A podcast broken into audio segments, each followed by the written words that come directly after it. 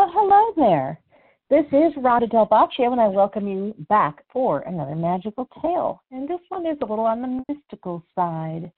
Um, one of the things I enjoy that you might like as well is there is a lady named Sammi Cox on her blog, Sammi Scribbles, which is on WordPress.com, and she does a weekly prompt, and you get a word that you have to use in your piece and then a limit. So this word is anew, A N E W, 31 words.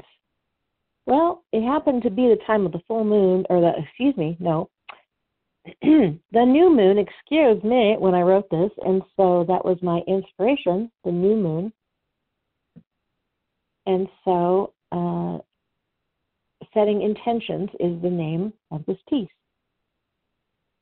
I have laid aside all that no longer serves me.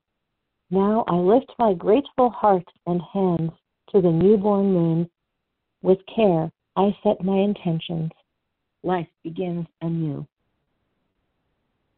Thank you so very much. Or that's a very short one, 31 words. I appreciate you very much for listening.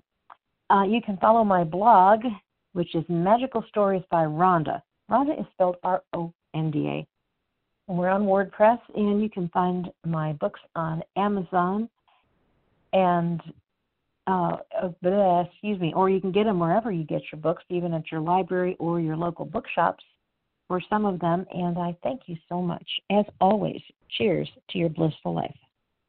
Oh, yeah, you know what? I keep forgetting. I should say, I hope that wherever you're listening to this podcast, whether it's on Google or Apple or iHeart or whatever, tune in, you know, that you will rate and review. I love that. I appreciate you for doing that. Sorry. Bye.